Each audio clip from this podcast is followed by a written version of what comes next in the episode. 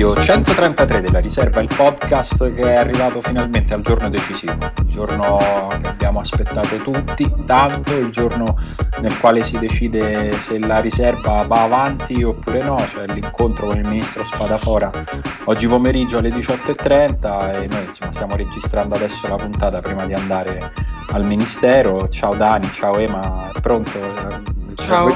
Senti, ma come vi vestite voi? E... Che... Ca- casual? Ma io, ma io pure devo venire eh, perché io ho Eh. una cosa in realtà. Eh no, avevamo detto tutti. Avevamo detto tutti. Eh, andiamo, andiamo tutti. Io non so se mettermi la cravatta, cioè, non so se è troppo, se faccio la figura di quello. Cioè che se poi arrivo e sono l'unico mi sento un cretino, capito? No, la cravatta io non la metto, non la metto assolutamente. Più- piuttosto volevo chiedervi se era obbligatoria la mascherina, perché io ne sto facendo a meno ultimamente.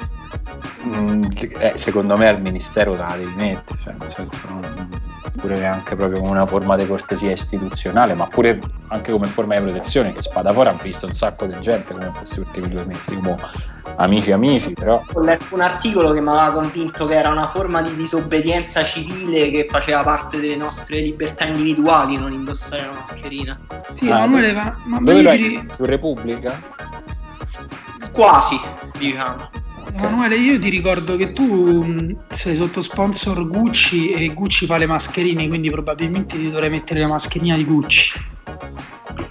Lo so, però stanno anche limitando il, il coinvolgimento degli influencer ultimamente. Non so se hai visto, Alessandro Michele ha detto che faranno due eventi l'anno adesso. Eh, la parola d'ordine adesso nel mondo della moda è sobrietà. Io non posso che essere d'accordo. Salutiamo Alessandro Michele, nostro ascoltatore. Ciao Ale, grande, un abbraccio. Tra l'altro viene al nostro stesso quartiere. quindi- Vabbè, che, il meglio di Roma, il meglio di Roma. Un abbraccio, un abbraccio Ale. Comunque, Ecco. niente. Che c'erano forti dubbi sul protocollo sanitario per la riserva. Eh, pare che io ho letto un articolo su Washington Post che eh, uno dei motivi per cui la curva dei contagi sta scendendo ancora troppo poco è perché comunque tramite videochiamata un mi- una minima carica virale si mantiene. Sì, Ehm, Sì, sì, l'ho letto, l'ho, l'ho letto pure io su conoscilaverita.it perché sai che l'accento non, non si riesce a mettere. E c'era scritto questa cosa, c'era un articolo non solo su di noi, eh, in generale sui podcast che in questo periodo registrano così. E c'erano, c'era pure fra l'altro l'indirizzo di casa tua, Ema, perché loro sono molto, vanno molto dritti sulle cose. Quindi c'era scritto se, se- se- se volete parlarne, e parlarne era tra virgolette, con i responsabili, questo è l'indirizzo, quindi occhio, magari dai, dai un giro di chiave in più, ecco, non, non dico chissà che.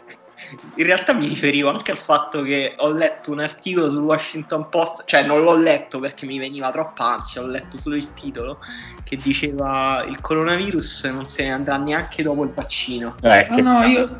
Io l'ho letto, io l'ho letto. Un'escalation di titoli sempre più violenti da quando è iniziata questa emergenza, arriveremo tipo coronavirus non se ne va neanche una volta che siete morti.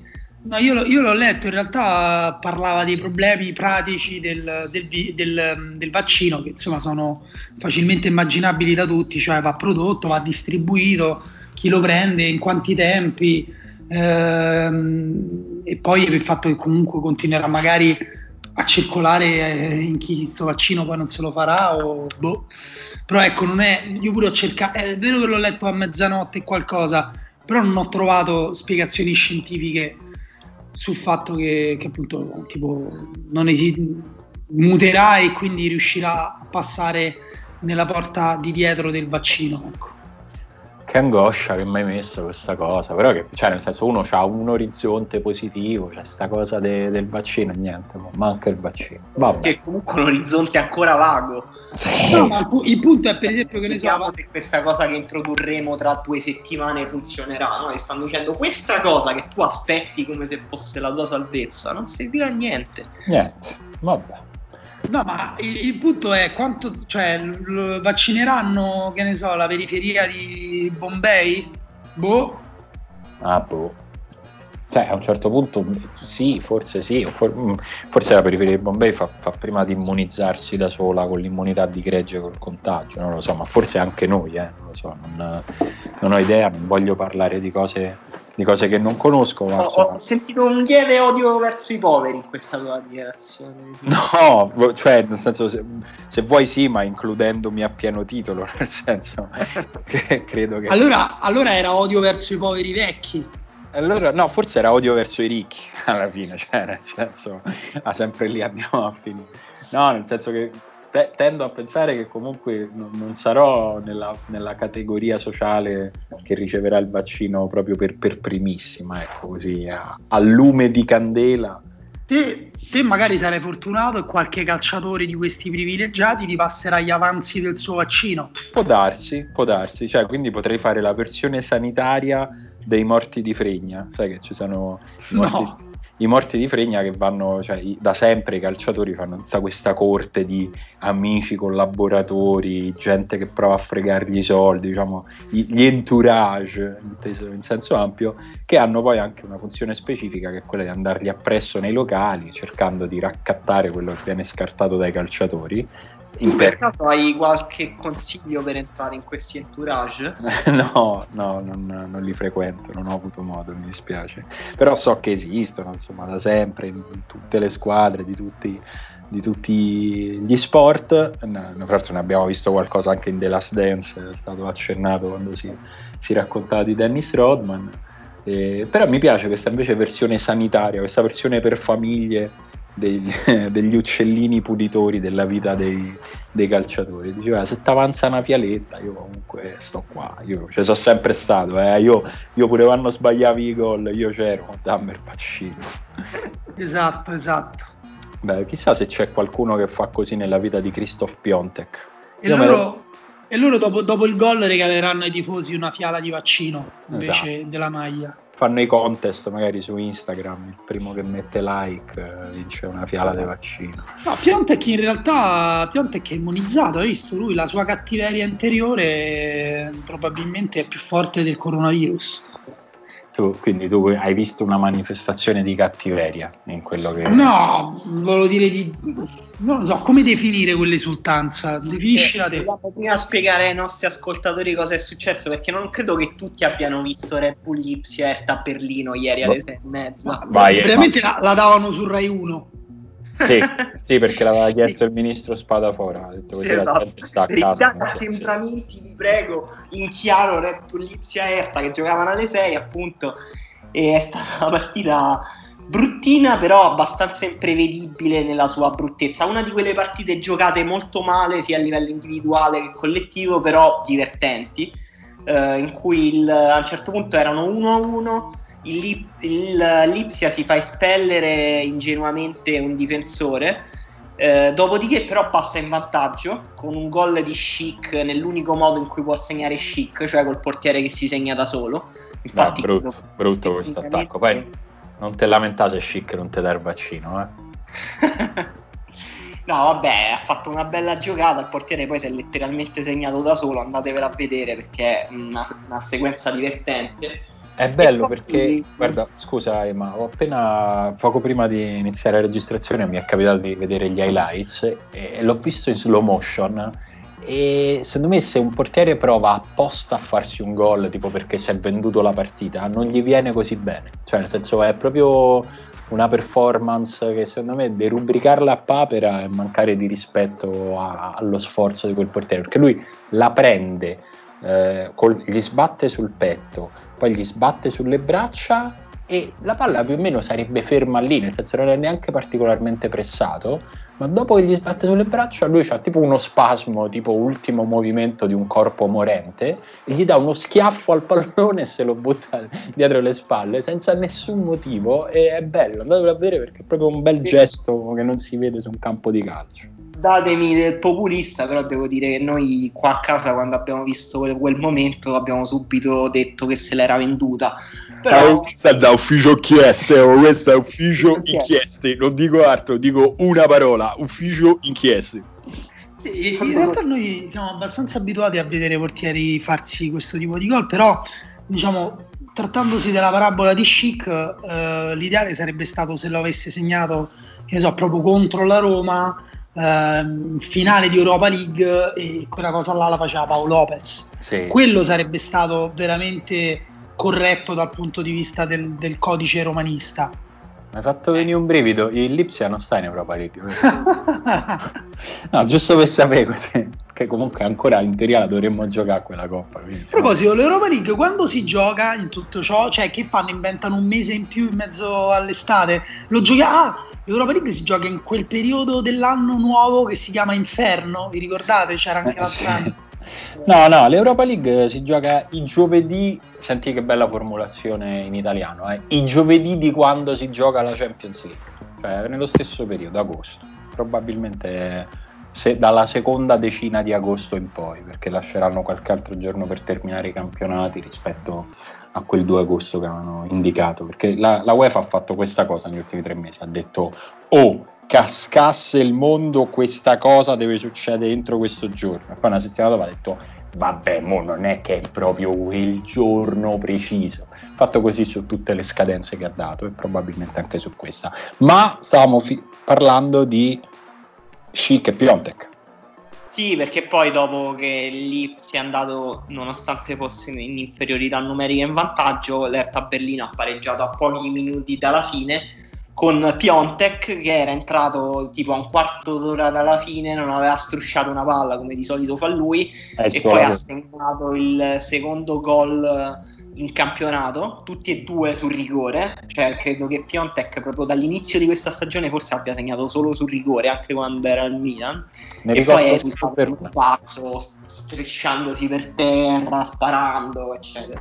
Sì, sì, anche cagato sul prato alla fine per sottolineare era un momento importante della sua carriera. Non lo so, io ogni volta che vedo Piontek esultare così tanto per gol sul rigore, comunque all'interno di prestazioni scialbe, penso sempre la stessa cosa, ma non ce l'hai un amico, una persona che a fine partita magari ti mette davanti alla tv lì nella tua casa di Berlino, tra l'altro sarà pure una bella casa, un bel quartiere, dice Christoph, ma forse ti stai coprendo di ridicolo, forse smettiamo di fare questa cosa, la rifacciamo un giorno che fai una bella partita, una doppietta, cioè, capisco che è il tuo trademark, che ti piace, però così è un po', è un po ridicolo forse. No? Comunque davvero io non ricordo... E nonostante il calcio sia in fondo pieno di questo tipo di storie, però non ricordo un calciatore caduto in disgrazia con la velocità con cui è caduto in disgrazia a Biontek. Cioè Biontek non gioca titolare neanche all'Erta a Berlino, che è una squadra che, vi ho visto ieri, mi è sembrata veramente in crisi. Cioè che ha preso il, um, a gennaio ha comprato uno scatto del Red Bull Lipsia, questo Matteus Cugna, e ieri aveva l'ambizione e le responsabilità di Marco campo, cioè cercava di segnare ogni volta che aveva la palla ed era uno che non giocava a Red Bull Lipsia. Eh sì, eh... non gioca in questa squadra. Diciamo che Piontek ascesa e caduta altrettanto rapide, direi. Forse altrettanto, forse sì, l'ascesa più sorprendente della caduta, però vediamo, vediamo, magari non lo so, trova, non, non lo so, non troverà niente, non penso che troverà niente. Ma lui è, ve- è stato venduto, è in prestito, non mi ricordo se è ancora di proprietà del Milan. Ehm, no, credo che sia stato venduto, però ora ricontrollo. Ah, beh, ma non è un peccato non saperlo, cioè nel senso non, non interessa neanche al suo procuratore questa cosa. Quindi non... Sentite, ma invece a che pensate quando vedete un giocatore che dal limite dell'area fa un pallonetto che decide un campionato? Eh, penso che il giocatore è forte, che, che ah, non gli manca, non so come dire, eh, la personalità. Stiamo, stai parlando di Kimmich, immagino. Eh sì, sì, il gol eh. che ha deciso Bayern eh, Borussia. Eh, io sì, devo dire la, la, prima cosa che ho, la seconda cosa che ho pensato dopo aver detto ammazza che gol, ammazza che bello, che comunque per provare quella cosa e diciamo provare quella cosa non essendo il giocatore più tecnico della squadra, cioè quello con la licenza poetica, no? eh, provare quella, quel, quella, palla lì sulla partita ancora tesa, ferma sullo 0-0, devi avere una bella convinzione nei, nei tuoi mezzi, un bel coraggio e bello, molto bello. È stata una bella partita, cioè per me personalmente è stata una conferma, nel senso che fino adesso la Bundesliga l'avevo guardata per astinenza totale, ma un po' così, con, con scarso entusiasmo, diciamo e non capivo se fosse per la mancanza di pubblico o perché era più o meno come ho sempre guardato la maggior parte delle partite della Bundesliga. Invece questa partita qui mi ha fatto rendere conto del fatto che il pubblico, la mancanza di pubblico incide, ma fino a un certo punto, se poi la partita è bella, con i ritmi alti, con giocatori forti, e poi la partita te la godi e te la guardi. Per me è stata la prima partita che mi sono goduto dal primo all'ultimo minuto, sinceramente. Sì, questo è vero, però invece per me è stata la volta in cui ho sentito in maniera più, più forte la distorsione della mancanza di un pubblico che risultasse un gol ah, importante, eccezionale. Le poche voci che si sentono rendono la cosa veramente ancora più strana. Cioè non, Uh, meriterebbe un'elaborazione un po' più grande, una riflessione più completa, però devo dire che una delle differenze proprio che, che c'era tra il calcio per come lo, lo, lo, lo, immagino e l'ho interiorizzato di alto livello e il calcio che giochiamo noi al campetto eh, sta anche nel, nel, numero di persone che gridano quando, quando succede qualcosa di eccezionale, oltre a quanto eccezionale la cosa che succede. Quindi effettivamente devo dire, al di là del, del, di quanto è strano proprio che non ci sia nessuna presenza negli spalti, anche proprio la partecipazione del pubblico, anche solo in tv, che comunque ti arriva meno, eh, cioè secondo me si sta dimostrando ogni settimana che passa, eh, anziché abituarmi, a me sembra sempre più, più importante come, come, mancanza, insomma. So se siete d'accordo pure se per voi mh, mm, appunto eh, entra in gioco l'abitudine a un certo punto.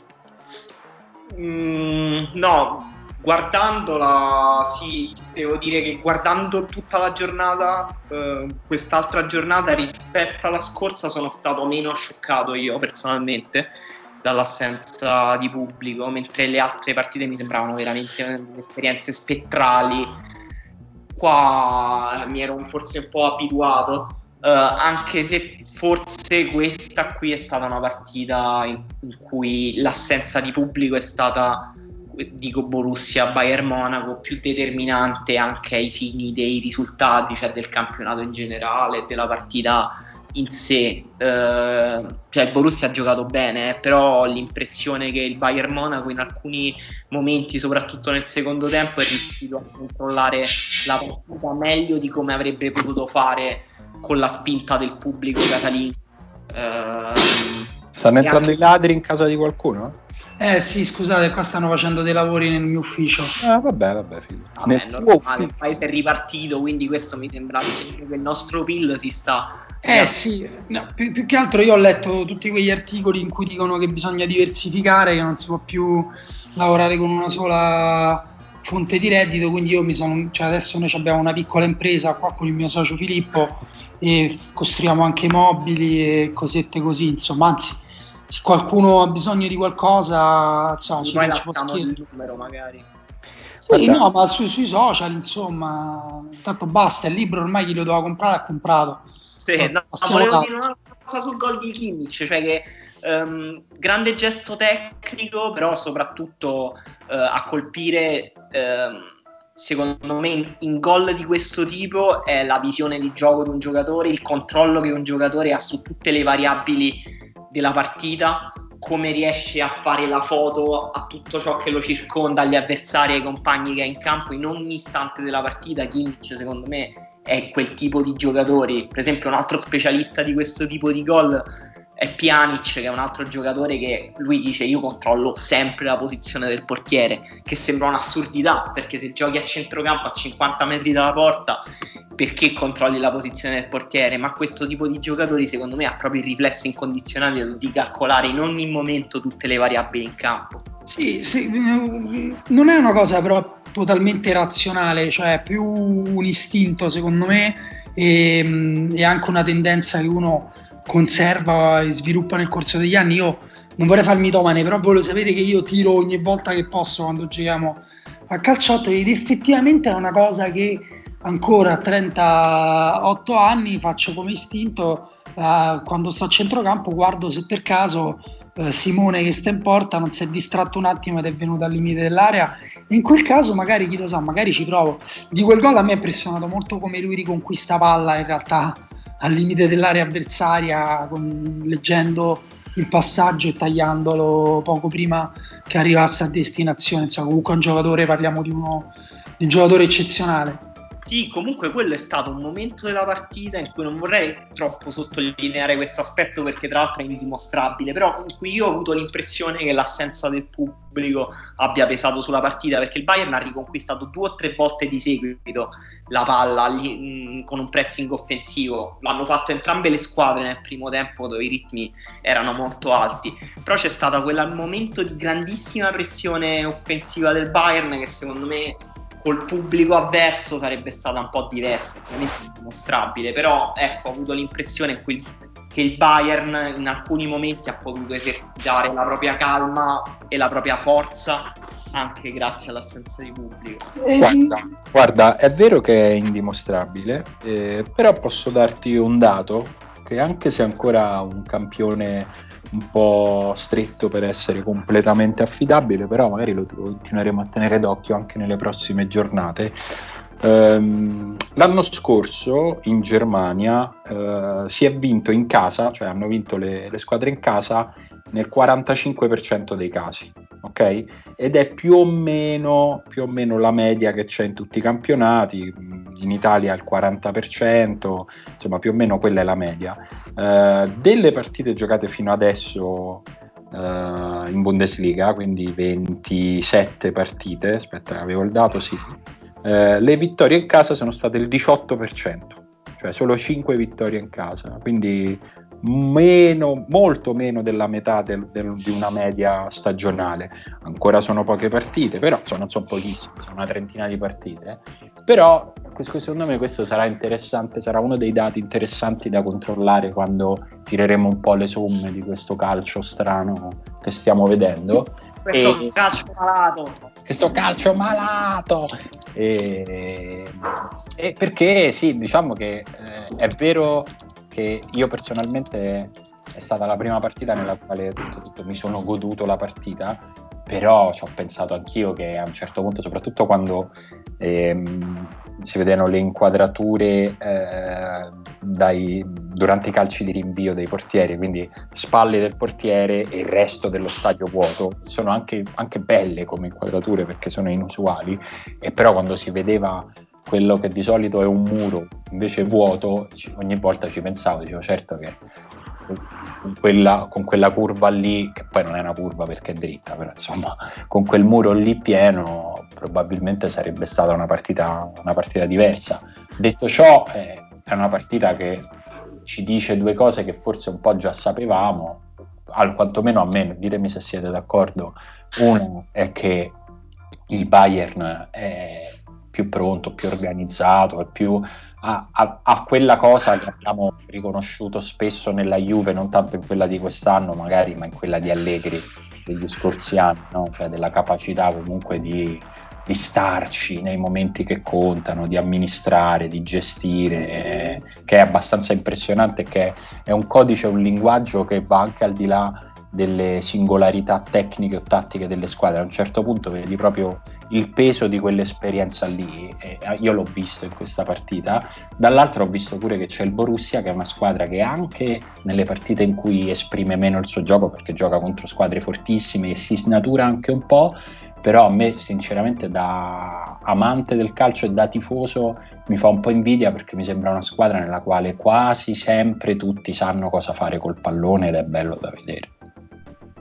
Eh, due cose volevo dire. La prima è che uh, sì, eh, l'assenza di pubblico interviene nella partita come altri fattori, mh, eh, cioè al di là del, del, sostegno, anche proprio su, per esempio sull'attenzione che possano avere i giocatori in determinati momenti. E ci sono vari studi eh, degli anni passati sull'effetto che ha il pubblico di casa e quindi sul giocare in casa o fuori determinate partite. C'è anche un articolo di Alfredo Giacobbe invece in cui si interroga proprio su come cambierà lo sport, il calcio a porte chiuse. E, e, e l'altra cosa, in realtà vi volevo dire però, Eh sì, eh, si, si, dice sempre che appunto in Serie A manchino i grandi talenti, eh, gioca- però stiamo parlando di un giocatore eccezionale come Joshua Kimmich e secondo voi non è possibile che in una Serie A che come dire eh, utilizza dei, dei, lavora su dei principi diversi eh, a un certo punto si ottengano giocatori come Joshua Kimmich cioè, capisco che non sia magari eh, possibile tra virgolette produrre Neymar, però Kimmich mi sembra un giocatore che è frutto di un sistema oltre che del proprio talento. E, perché non, non, non, non, si va, cioè, almeno non è così diffusa l'idea che, che, che, sia questo, che, sia questo, uno dei problemi dell'Italia, anziché dire sempre eh, non nascono più Roberto Baggio, i Totti. Um, è, vero, è vero che l'Italia, come altre nazionali, altri movimenti nazionali sta cercando di prendere spunto anche dal lavoro che ha fatto la Germania negli ultimi anni. Penso che Kimmich sia il prodotto dell'avanzamento tattico che ha avuto la Germania e del lavoro che ha fatto sui settori giovanili sin da quando, appunto, lo sappiamo, nel 2006 fecero fiasco nel mondiale casalingo e eh, quindi cercarono di rinnovare completamente il loro movimento su basi diverse e Love è stato ovviamente fondamentale, ma è stato fondamentale anche l'arrivo di tecnici come Klopp e Guardiola, soprattutto Guardiola secondo me in, in Bundesliga, cioè Kimmich secondo me non è un caso, un giocatore allenato da Guardiola. Mm, secondo me poi l'Italia l'impressione è che mm, cioè l'Italia come movimento calcistico stia cominciando a lavorare bene, quindi non escludo che possiamo creare dei giocatori più di sistema eh, anche se siamo veramente agli inizi, perché mi sembra che siamo veramente agli inizi di un'idea eh, anche di nazionale che gioca con un certo tipo, con un'identità tattica precisa.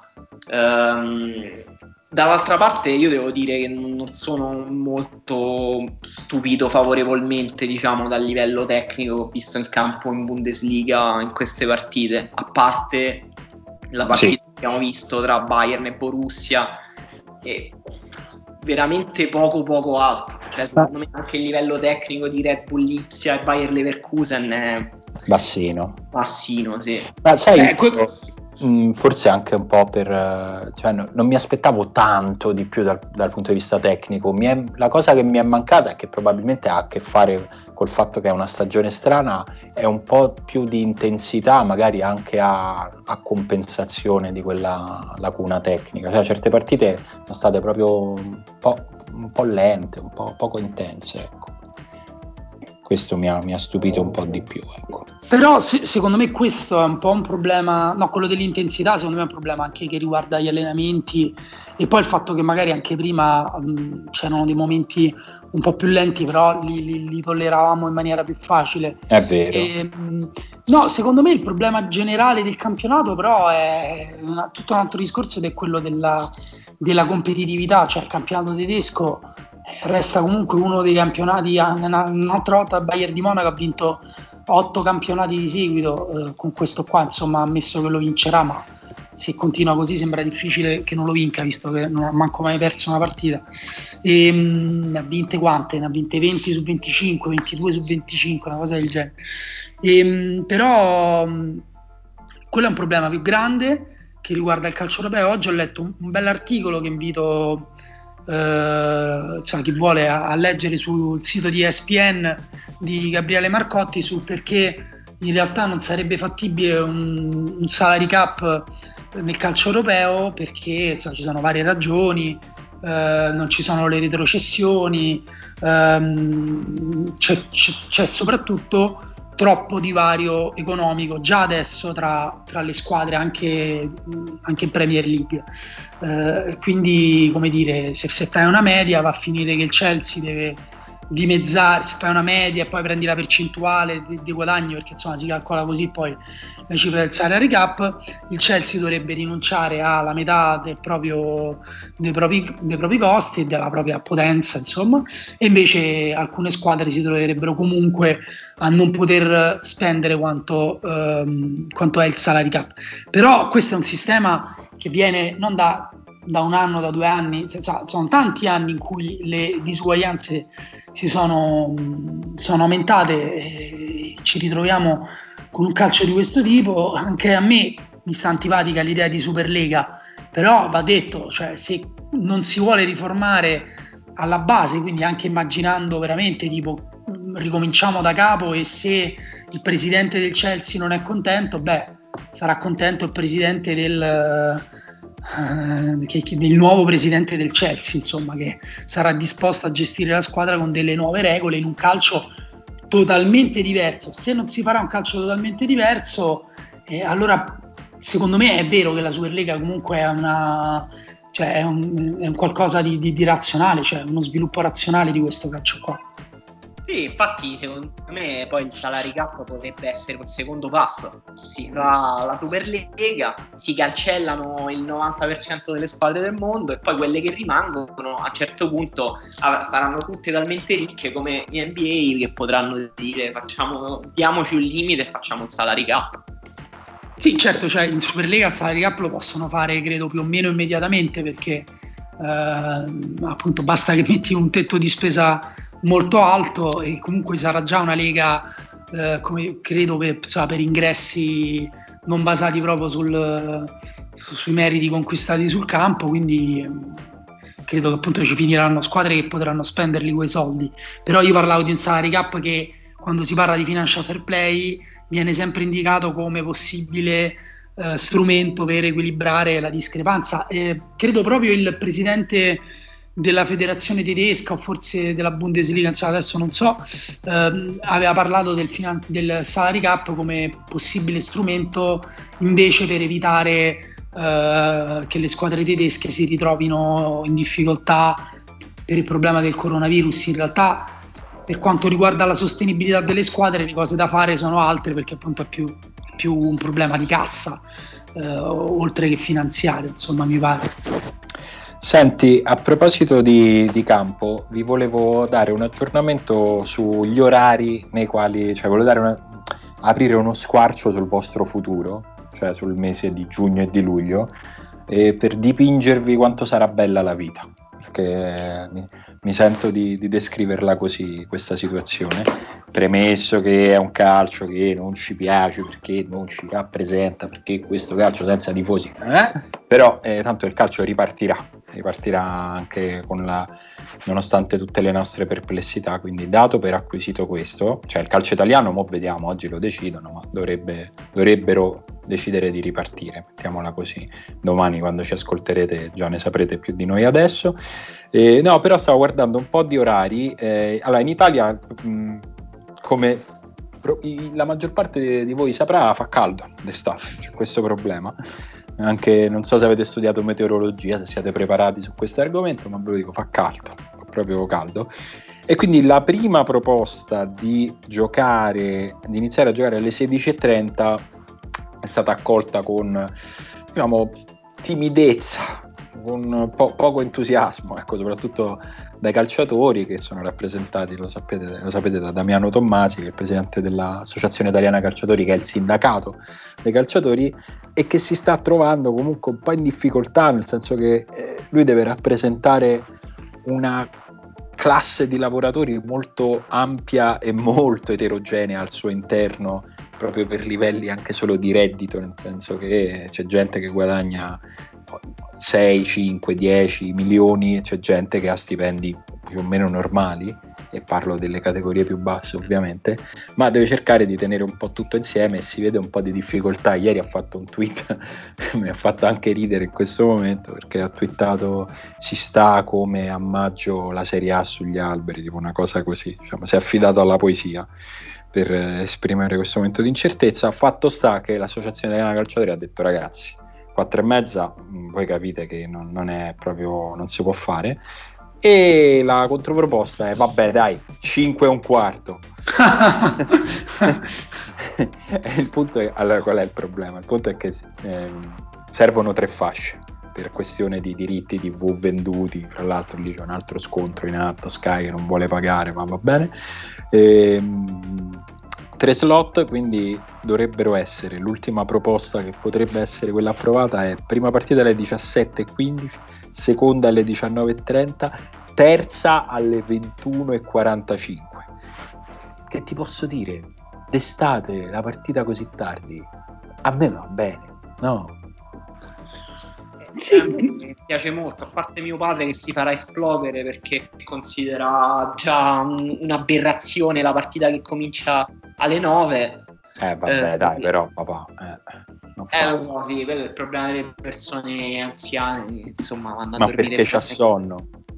Eh sì, che c'ha sonno, non ce la fa proprio. Infatti, in realtà ha proprio rinunciato, se le registra e poi le guarda il giorno dopo, quando c'è il posticipo serale.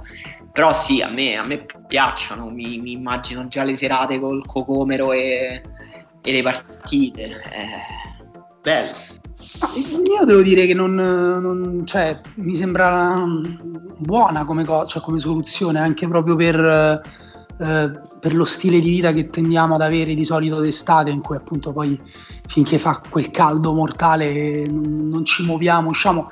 Certo, è in controtendenza anche rispetto alle abitudini eh, estive calcistiche degli europei e dei mondiali. No? Io, per esempio, ero un grandissimo fan degli europei non ricordo quali erano, forse erano no, forse quelli del 2016, in cui mh, lavoravo, in quel periodo lavoravo vicino ad un, ad un alimentari polacco, in cui andavo sempre a pranzo a farmi panini con le salsicce polacche e la maionese polacca, e, e quindi avevo deciso di, di, fare Polonia con delle birre polacche e, ed ero un grandissimo fan delle partite alle 4 del pomeriggio. Cioè andarmene via prima a casa sul divano alle 4 del pomeriggio e guardarti il calcio sudando sul divano come una bestia in mutande, e quello pure secondo me è per cominciare molto presto a bere. Anche, anche, e comunque appunto quello pure per me era calcio.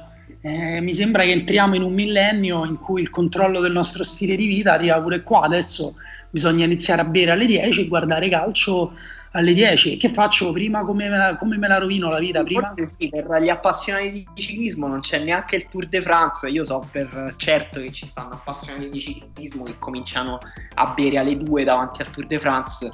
Ragazzi, quest'anno mancherà anche quello. Sono qui per darvi soluzioni, non problemi, perché la Premier League invece, che dovrebbe ripartire anch'essa mh, la, nella prima metà di giugno, ancora non c'è proprio una data, Uh, nel weekend dovrebbe giocare in 5 fasce, 5 partite di sabato e 5 di domenica, senza sovrapposizioni, quindi in, cioè il sabato si gioca alle 13, alle 15, alle 17, alle 19 e alle 21.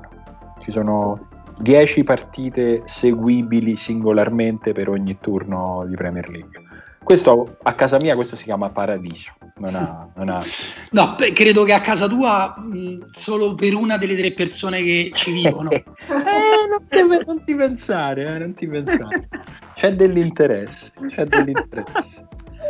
Quindi la Premier League pensa di fare questa cosa per uh, il sabato e la domenica e invece di fare i turni infrasettimanali nel formato Champions, quindi giocando il, alle 19 e alle 21 sostanzialmente. Con, uh, dividendo in due, eh, ovviamente infrasettimanale. Non passeremo più un minuto della nostra vita senza guardare una partita perché ho visto anche che il campionato portoghese, non so se siete appassionati, giocherà letteralmente ogni giorno.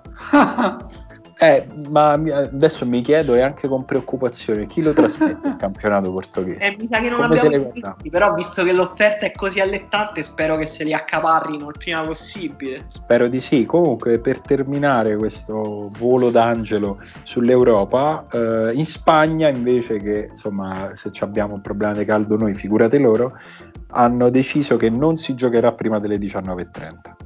Quindi ci saranno 19.30 gli spagnoli sono in piedi da due ore se non sbaglio. Sì, sì. c'è la gente col cappuccino alla, fuori, fuori, dagli stadi. E ci sarà un turno 19.30-20 più o meno e uno 21.30-22, però loro sono abituati a giocare così tardi anche in campionato. Insomma, succede, lo, lo vediamo succedere. Comunque cioè, non, non riesco a immaginare come potrebbe essere una partita a luglio a Siviglia. Eh, secondo me male cioè, immagino solo un grande male che affligge tutti quelli che ci devono giocare. Veramente malissimo. Non avremo problemi del coronavirus grazie all'isolamento, ma ci saranno diversi arresti Io devo dire che sono stato in Spagna d'estate e ricordo ancora il giorno in cui sono andato a vedere a Granada l'Alhambra ed erano le 5 del pomeriggio penso che se, ci fosse, se avessi avuto una pillola di cianuro in tasca forse l'avrei, l'avrei presa. Perché sì. è semplicemente invivibile. È, um... che quella sarà la nostra realtà tra vent'anni.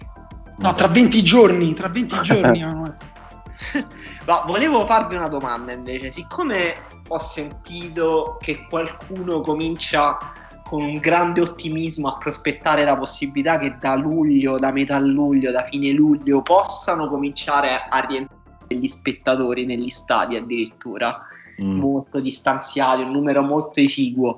Mm. È meno calcio, un calcio senza spettatori per niente, proprio stati vuoti zero, o un calcio con pochi selezionati e ricchissimi spettatori?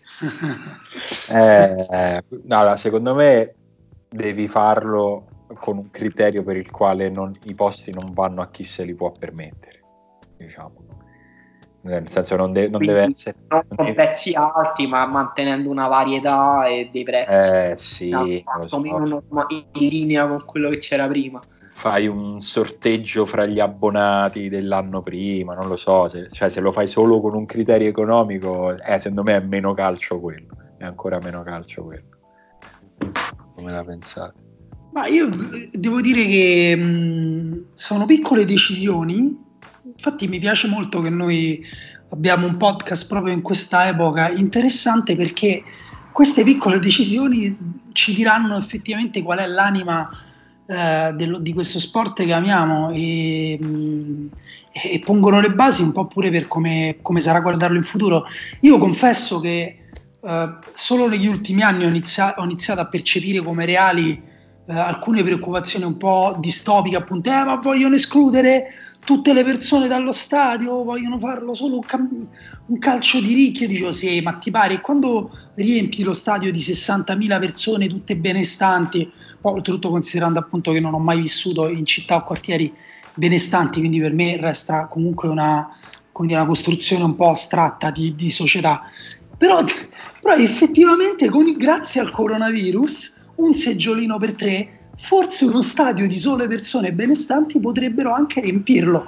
A quel punto noi veramente come cazzo faremo a parlare di questo sport senza eh. che ci esca il sangue dalle orecchie e dal naso? È una bella domanda. Una bella domanda, non, lo so, non lo so. Eh, stavo per dire dai, speriamo nel vaccino, ma Emanuele ci ha tolto anche questo oggi, quindi...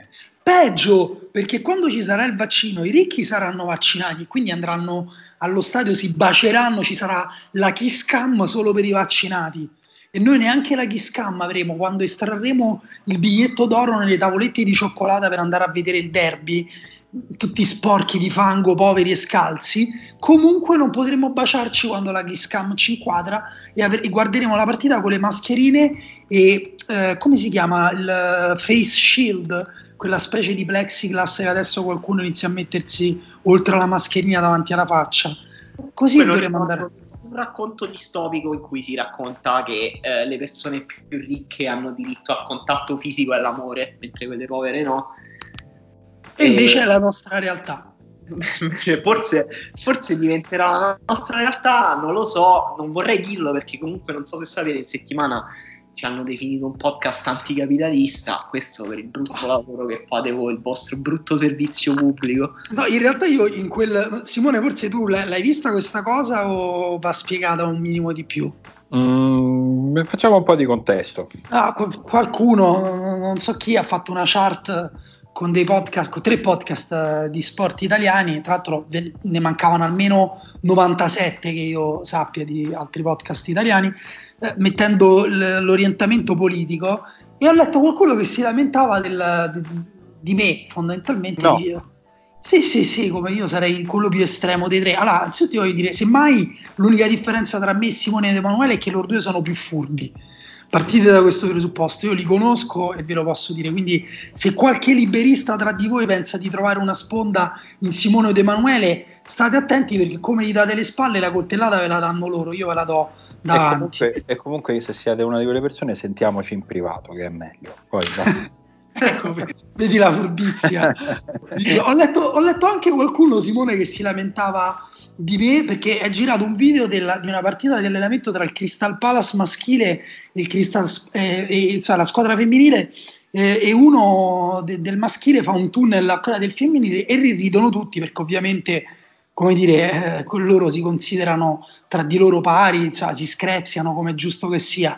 E invece qualcuno l'ha preso come a dire, ah, e quindi vorreste l'equal pay? E qualcuno ha detto, ah, certo, andatelo a dire a Manusia che parlava bene del calcio femminile, ma per fortuna in quel podcast c'è anche Simone Conte. Ma, tu, ma, tu, ma, questa cosa dove è successa? Non so te come la vuoi prendere questa cosa. Non lo so, a me mi arrivano, io non ho più niente, ma la gente continua a mandarmi in privato queste cose. Comunque volevo dire a quella persona che ha detto questa cosa, sei un coglione non hai capito niente. Tanto ah, quello, si ascolta il podcast per Simone, che me frega a me. Vabbè, ma parliamo, cioè nel senso scriveteci, parliamo, ne confrontiamoci.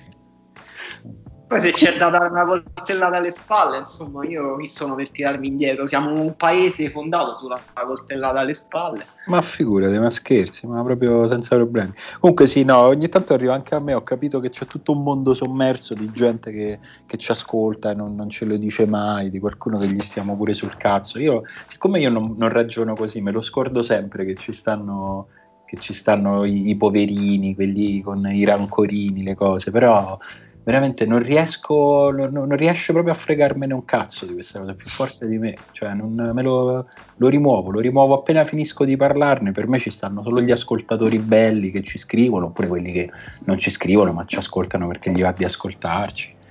Sì, ma poi ci sta pure che è qualcosa che diciamo, cioè a me... Ma sì, figurati. Anche tra di noi non è che condividiamo tutto quello che dicono gli altri due, se no saremmo... Ma no, ma mica dico io mica dico che gli ascoltatori belli sono quelli che sono d'accordo su tutto, anche perché, eh, cioè, nel senso, abbiamo fatto quanto, 130 puntate, saranno 150 ore di parlato, a voglia quante cazzate avremmo detto, però conta sempre, cioè, nel senso, se uno pensa che le diciamo con, non so, un po' di buona fede, poi gli fa quella tara lì, dice, ah beh, si vedi lì, avevi detto una cazzata, però magari in quel momento lo pensavi, ecco.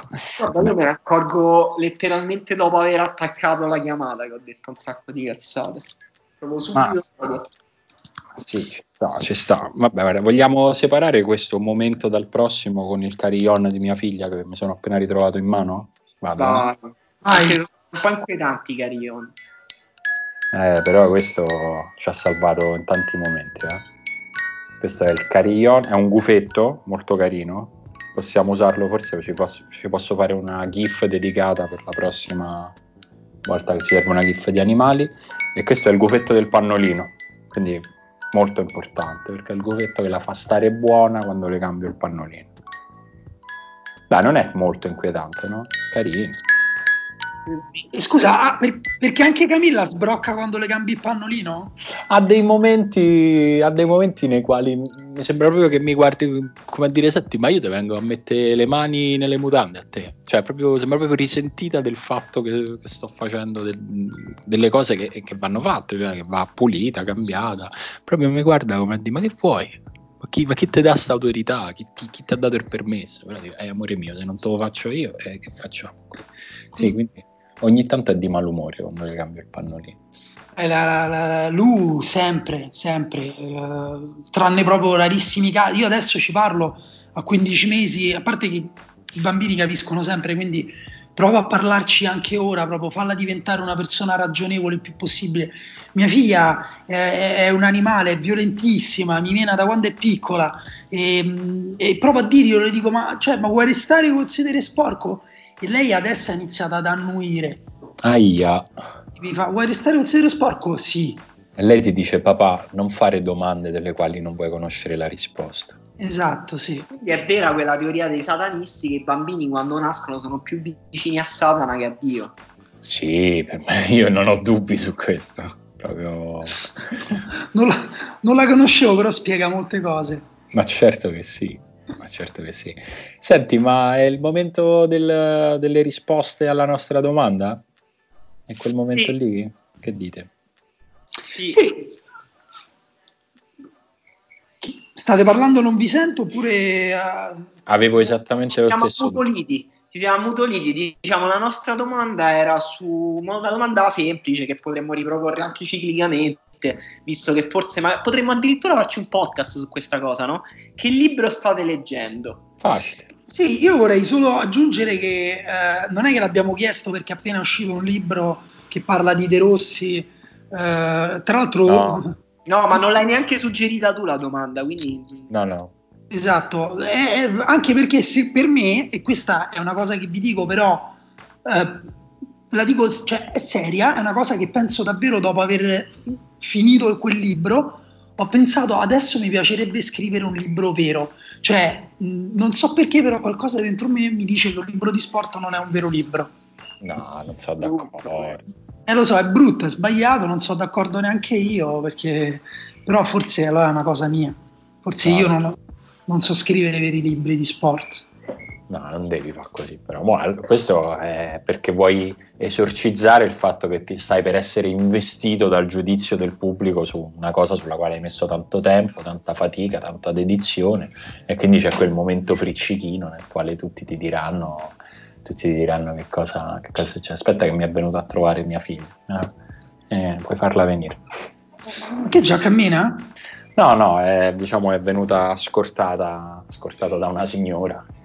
Eh. No, io, io, in realtà come metodo ho già detto alla, all'ufficio stampa di non, di, cioè di, non, di non, girarmi le recensioni, io non lo voglio sapere che ne pensa, io voglio sapere che ne pensa solo una persona di questo libro e tanto si sa Vabbè, bene chi poi, è. Quindi, poi te lo dico, Dani, dai, non, non c'è bisogno. Vabbè, da, de, de, te purtroppo credo che l'amicizia... Vabbè, però no, in realtà voglio sapere, ecco, voglio saperlo delle persone intorno a me più una persona che non è intorno a me. Va bene, va bene mi, sembra, mi sembra un, pensiero, un pensiero ragionevole. E, ehm, comunque possiamo, possiamo, vedere invece che cosa stanno leggendo i nostri, i nostri amici ascoltatori c'è Flavio, Flavio che sta leggendo. Ah no, aspetta, che non ho iniziato dal primo, se no così poi ci perdiamo. Se siete in testa ai commenti potete iniziare voi. Eh. E io sono in testa e, e, almeno nella mia testa c'è Tommaso che per esempio legge un libro di sport proprio, anche se insomma un esempio abbastanza nobile di libro di sport perché sta leggendo Football di Osvaldo Soriano ma nell'ultimo periodo ho avuto un rapporto altalenante con la lettura. Prima del lockdown era qualche mese che leggevo a fatica, all'inizio del lockdown ho letto molto e volentieri e ora è da un mesetto che leggo a malapena qualche pagina al giorno. Mi sembra che questo diagramma segni un po' il rapporto tra la lettura e la vitalità. Cioè, più sei vitale, meno leggi. Almeno mi sembra questo il tuo caso, Tommaso però magari mi sbaglio. No, secondo me è sbagliatissimo però passare questo messaggio. Leggere è un'attività vitale, è ricreativa, è, cre- è creativa, ti dà stimoli. Devi, oltretutto tu devi avere motivazioni per leggere, se no ti addormenti o ti annoi. Eh, Lorenzo, non, non, mi dite se siete d'accordo o no. Cioè... No, no, io sono, sono molto d'accordo. Eh, anzi, io devo dire che riesco a leggere meglio nei periodi in cui sono più felice, anzi, nei periodi in cui sono un po' giù non riesco a leggere, anzi è una cosa che, proprio non, su cui non riesco a investire.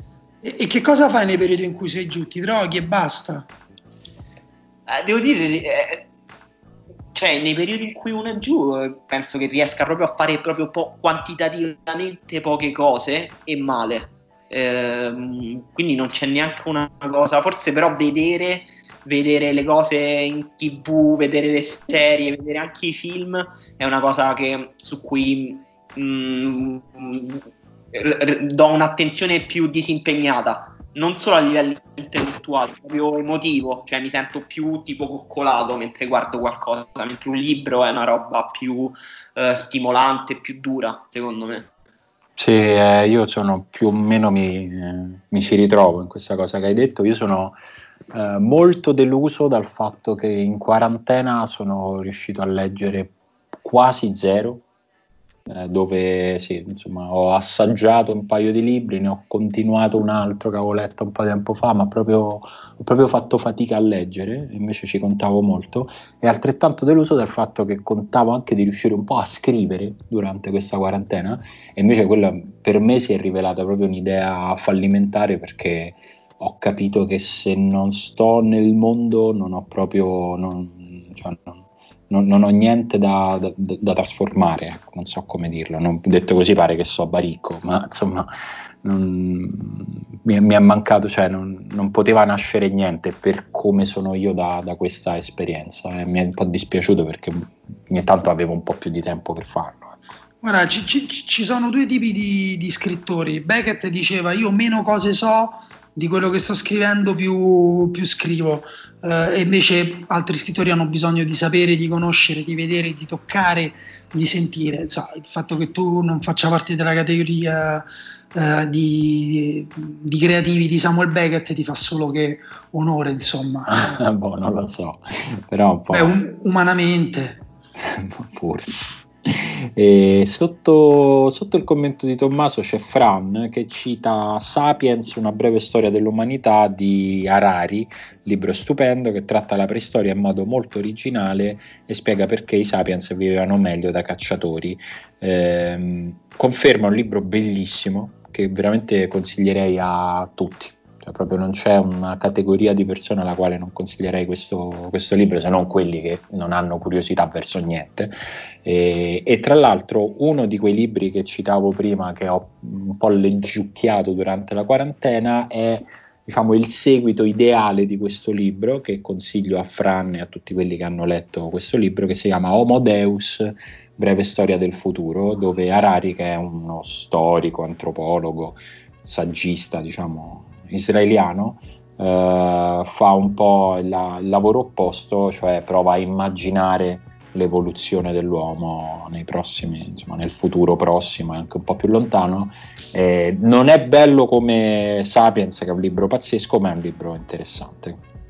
Ma mh, eh, non è che il futuro però è quello in cui tipo si creano i missili e poi non partono perché piove? Eh, allora, intanto non mi piace questa mancanza di rispetto e questa superficialità nel trattare questo, argomento. Ecco. Mi sono fatto da solo il milanese che ho fatto l'altra volta.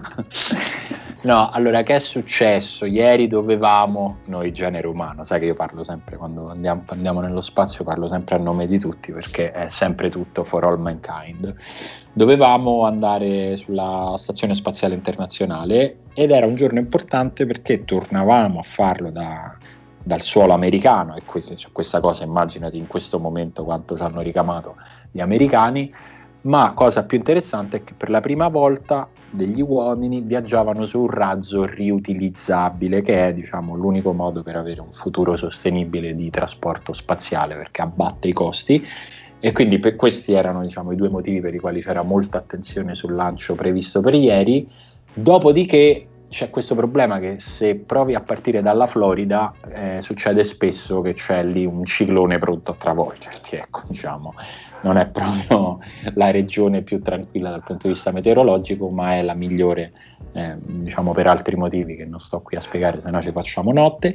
E quindi è rinviato, è solo rinviato. Eh, adesso non, non Scusa, però se il pericolo era il ciclone della Florida, allora poi come fa con i cicloni nello spazio?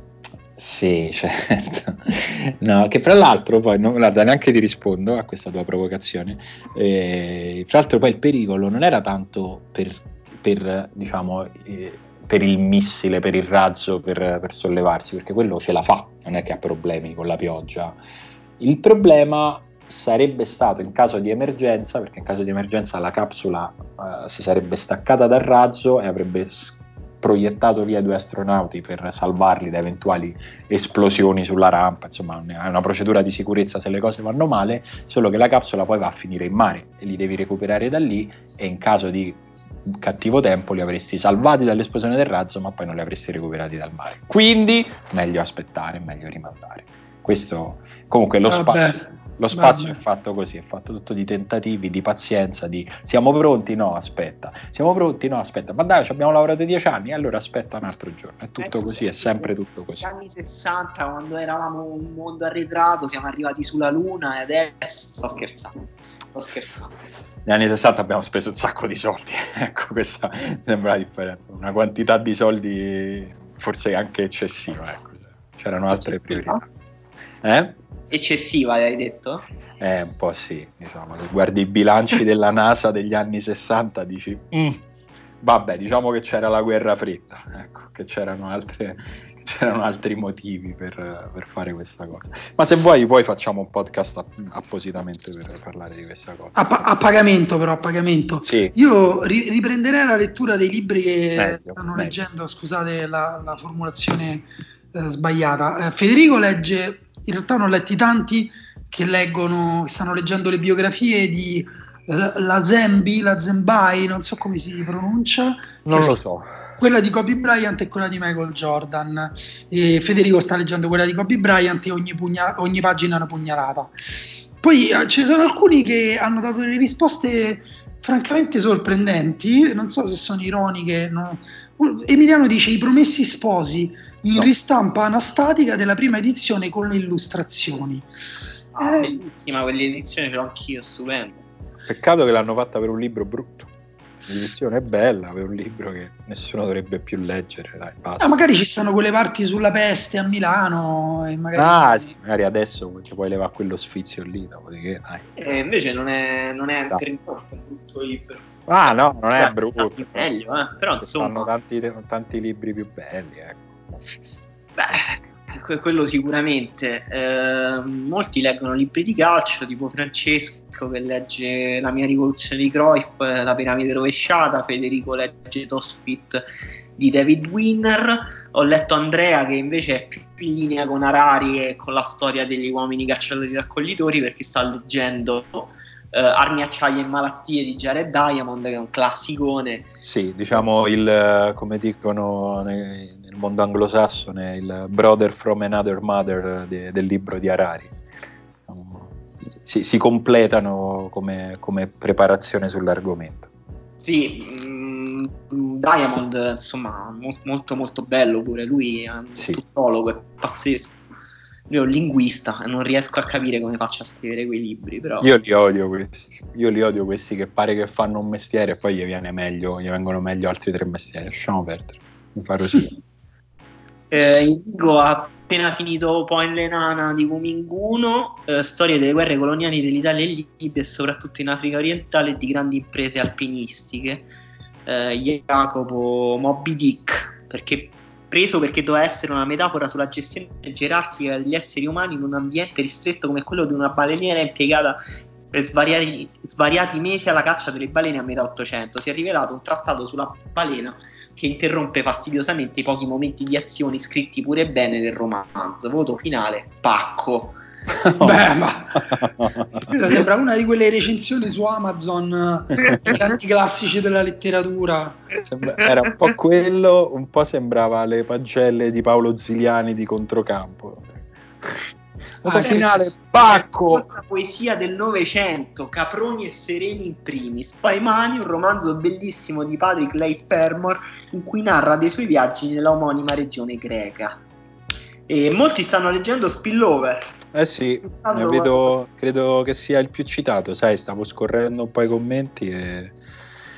Eh, c'è chi lo legge con soddisfazione, chi con ansia, chi si è fermato perché ha detto no è troppo, non voglio sapere tutte queste cose in questo momento su un virus, però sì, beh, ci sta, credo che sia molto bello, cioè nel senso, io non so se me lo accollo, ecco, come diciamo nella, noi fra accademici.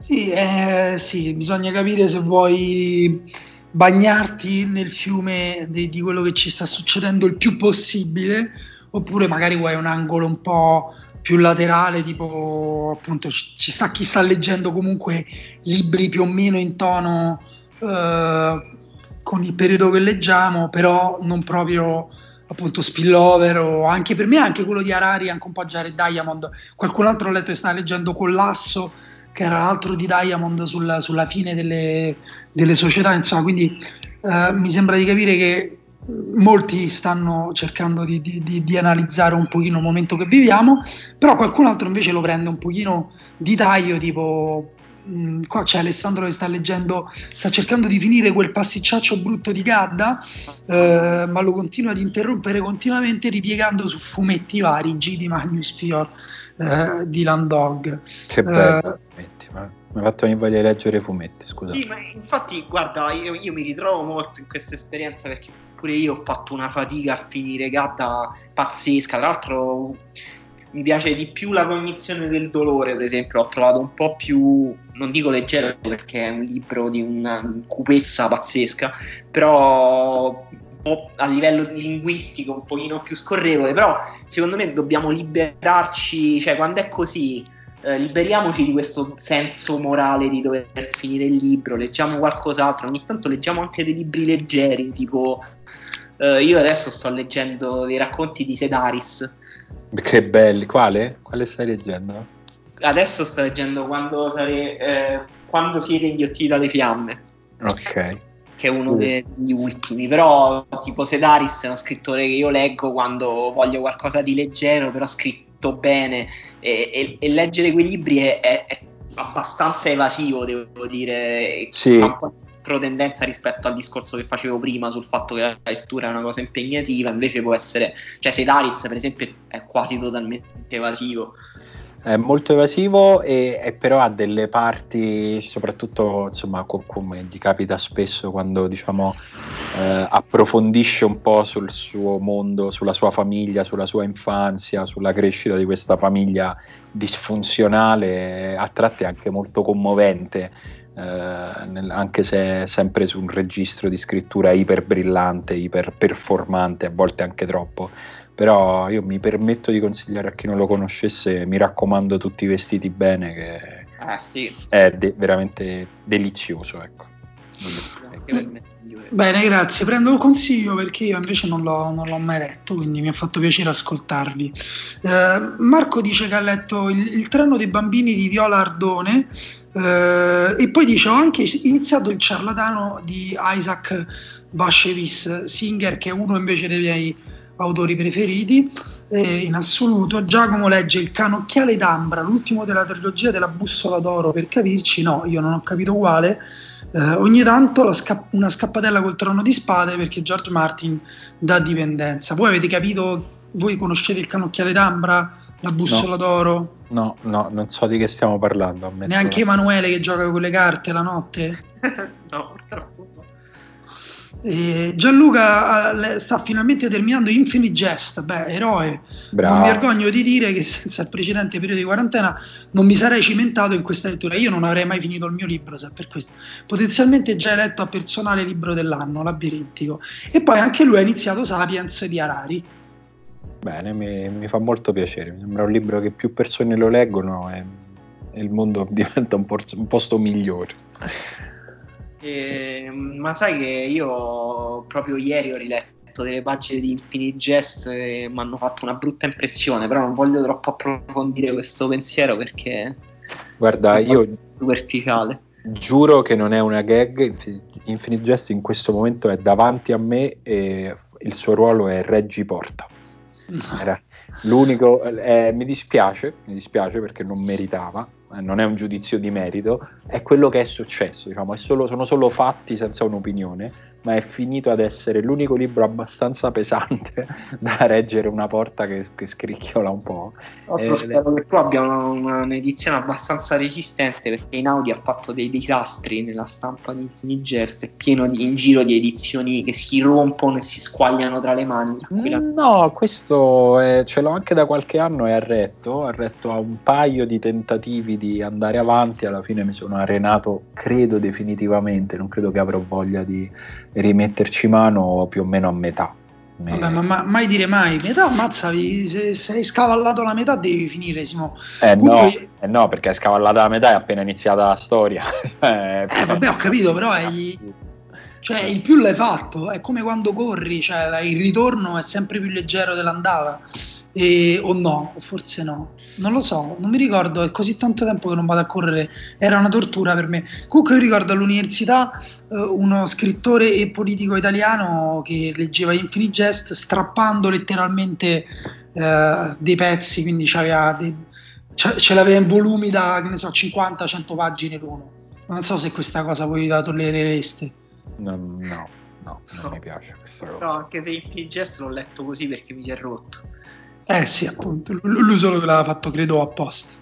E, ehm, allora, Alessandro Scalambrino sta leggendo Le braccia di Sandor Marai, eh, un libro che piaceva molto a mio padre. Rilettura dopo dieci anni, cambiato io, cambiato lui, ma sempre avvolgente e affascinante. Eh, Davide, in questa quarantena mi sono dato ad alcuni classici, eh, anche lui armi, acciaio e malattie, poi dopo un follet di passaggio mi sono fiondato sul mondo nuovo di Huxley. Quindi anche qui eh, grandi letture. Eh, Luigi legge un saggio sul decadimento della fanteria nel corso del V secolo. Eh, dacci il titolo. Questo me lo voglio leggere pure io. Bello. Io ho sempre odiata la fanteria, non so perché, era proprio... Vabbè. Perché erano ricchi. Eh, Gianmarco, sbaglio, no? Sì, no, erano ricchi, la fanteria, era, sono quelli che pure Barbero ce l'ha coi fanti, no? Coi cavalieri. Non me lo ricordo. Cavalieri e fanti sono due cose diverse. Ah, i fanti quali sono? Quelli a piedi o quelli a cavallo? Quelli a piedi. Eh, ah no, allora la I fanteria... cavalieri quelli a cavallo, no? Eh, vabbè, pensavo... È vero, è vero, scusate, non, ho, non ci ho pensato. No, lo sai che io questa, diciamo, ovvietà linguistica me la sono ritrovata, cioè me la sono sentita addosso quando Barbero, in uno dei podcast di Barbero, ha preso l'etimologia della parola bersaglieri che si chiamano bersaglieri perché erano quelli, era diciamo fanteria scelta che sapeva sparare perché si esercitava su un bersaglio. Faccio, ah, vedi cazzo, i bersaglieri, chi l'avrebbe mai detto questa parola che lo nascondeva in modo così proprio Pensa- Io controintuitivamente pensavo perché loro facevano da bersaglio No. eh, andando in prima linea. E allora scusa, perché è decaduta la fanteria nel V secolo? Io me lo voglio sapere. Luigi, dici qualcosa. Come fa a, deca- a decadere? Vabbè. Eh, Gianmarco dice il suo vero nome di Charles D'Ambrosio, racconti ambientati a Seattle o giù di lì. Cosimo sta leggendo Gramorama di Ellis, molto bello. Eh, sta- ma non mi sta facendo impazzire, non è il suo migliore. Ehm, Orsola, il conte di Montecristo. Eh, voi vedete qualcosa? Ah, qualcuno, vedi Fabrizio legge Ultras. Monte Cristo è incredibile. Io ci ho provato a leggerlo e non ce l'ho fatta, devo dire. Perché? Eh, perché è scritto troppo male. Perché, cioè, comunque una scrittura creata, cioè fatta in un contesto e per un pubblico veramente troppo diverso da noi. Eh, per- cioè, veramente illeggibile. Però, invece, per esempio, è il libro preferito di mio padre. Io ho cominciato a leggerlo pure perché ero affascinato da quanto lui era preso dal Conte di Montecristo. L'ha letto tipo quattro volte nella sua vita. Mazza. E invece Daniele sta rileggendo, per esempio, per la quarta o quinta volta Cronaca di una morte annunciata di Market, perché ancora non mi capacito di come possa essere una storia vera. Ehm, Io non l'ho, non l'ho mai letto. Neanche io. No, neanch'io. E, mm, molti citano Don Winslow, che non ho mai letto. Voi avete mai letto qualcosa? Eh, E- sì, sto cercando di ricordarmi, è presente quando hai una, una cosa che ti, che ti apre la testa, che dici come faccio a non ricordarmelo e adesso lo sto cercando. Il potere del cane, ecco, mi stavo, mi stavo per sparare perché non mi ricordavo questa cosa. E Il potere del cane è un libro straordinario, veramente stra- non, non avrei, non saprei come altro definirlo. Beh, bene. Gli indisciplinati di Luca Delle Carri. La storia di un'intera generazione di piloti Ferrari agli albori della Formula 1 negli anni 50. Tutti giovani, fortissimi, italiani sfortunati, purtroppo morti in pista nel giro di tre anni prima di potersi consacrare del- nel gota dell'automobilismo. Bellissimo e consigliato anche chi mastica poco di motori. Questo è il consiglio di Alessandro. Mi ha molto incuriosito questo. come cambiare la tua mente di Michael Pollan, titolo un po' banale per un libro bellissimo, serio e per me decisivo. E, mm, Matteo sta leggendo Terzani e Lorenzo sta leggendo La straniera di Claudia Durastanti, consigliatissimo soprattutto se avete voglia di provare ad affacciarvi sul mondo delle disabilità sensoriali sordità attraverso l'occhio e la penna di qualcuno che l'ha vissuta in seconda persona. I genitori dell'autrice sono entrambi sordi e poi tanto altro. E Marcello ha iniziato la saga del commissario vicequestore Rocco Schiavone. Eh, va bene. oh. E Enrico sta leggendo Le Visionarie, antologia fantasy, sci-fi e femminismo, selezionate dai coniugi Van der Meer. E Nicola Flash Boys, Laura Il Ministero della Paranoia, un libro sull'evoluzione della Stasi nella Germania post seconda guerra mondiale. Una cosina leggera, leggera per passare il tempo. Bello, però, pure questo mi sa che mi intriga, non so se conoscete, immagino di sì, è famosissimo il film Le vite degli altri, eh sì. però davvero uno dei miei film preferiti quello. Per me tutto quello che è ambientato in, in, quel, in quel mondo lì è già bello, cioè nel senso già solo se ricostruisci bene le ambientazioni perdo la testa. Uh, poi po- possono anche non parlare, posso vedere anche solo dei lunghi piani sequenza di ambientazioni e già pazzisco. Ti sarebbe piaciuto vivere nella DDR, Simone? Mm, mi sa di no, devo essere sincero, però mi piace tantissimo vederlo, la DDR, la Russia sovietica, cioè proprio mi piace, mi piace, cioè nel senso che io mi sono rotolato nella perizia con la quale è stato ricostruito il mondo nella serie Chernobyl, proprio bello, bellissimo. Voglia di riguardarmelo adesso solo per rivedere quelle giacche, quelle macchine. A me piace molto quel tipo di ambientazione, di estetica ed è secondo me la fascinazione verso quel mondo lì è la conferma che la nostalgia davvero è in grado di nobilitare qualsiasi tipo di estetica e di immaginario perché sì, quella è una povertà anche appunto vitale, cioè proprio sembra mancare proprio di umanità, quel sì, tipo sì, di estetica. Se siamo affascinati da quello vuol dire che si riesce veramente a nobilitare tutto nella nostalgia.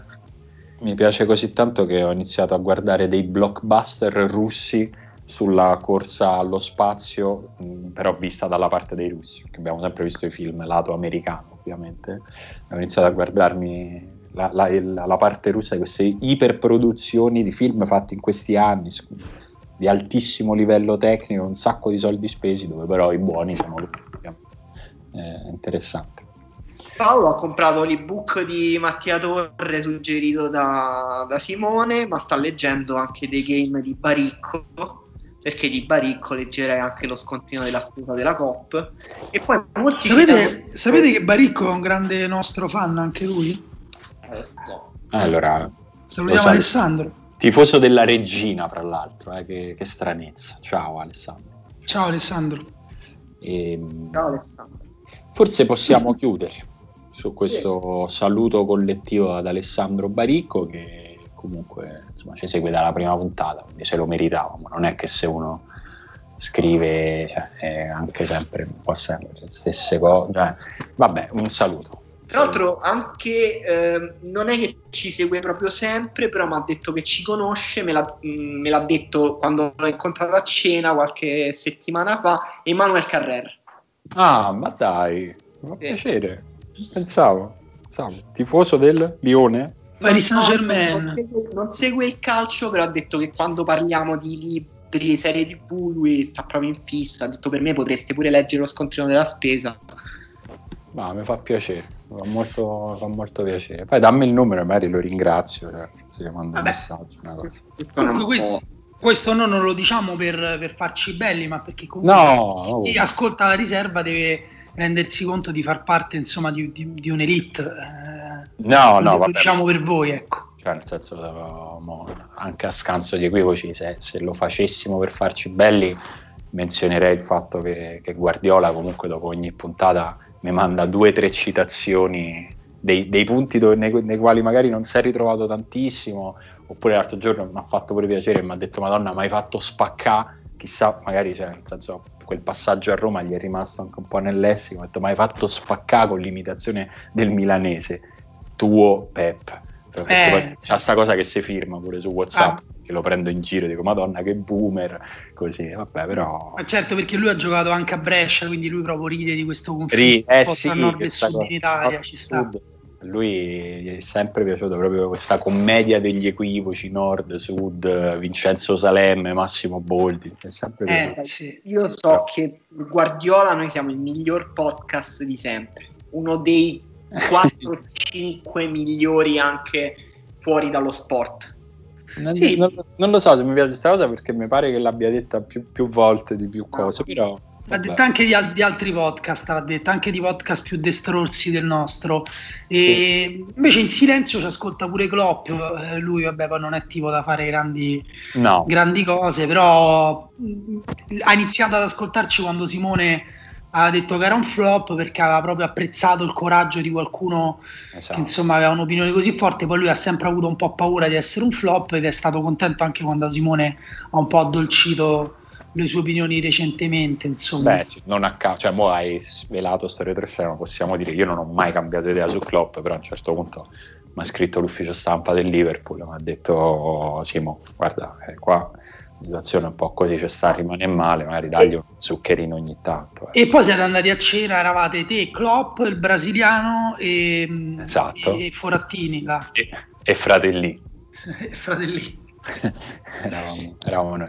Senti, forse possiamo chiuderla qui, questa, questa, questa, puntata, però torneremo la prossima settimana sempre più a ridosso dell'inizio del calcio. Quindi eh, tenete duro, so che molti di voi, a molti di voi fa piacere che parliamo d'altro, però noi insomma... Cioè, continueremo anche a parlare d'altro. Però allora parliamo di tutto, finché ci mandano i soldi parliamo di esatto, tutto. Esatto, esatto. Ricordatevi sempre quello, che un giorno tutto questo potrebbe finire. Quindi... Finiscono i soldi. Sai, una, una, volta per offendermi il padre di un mio amico in macchina mi disse, ma quanto parli? Ma che, cioè, un, ma che vai, a un euro a parola? Sì, esatto, sì. brutta testa eh. di cazzo. E allora... Beh fa piacere che comunque non ti ha dato fastidio questa No, parte. figurati, non, non, ci pensavo più da, da, da 23 anni, quindi vabbè. Torniamo la prossima settimana. Ciao. Ciao.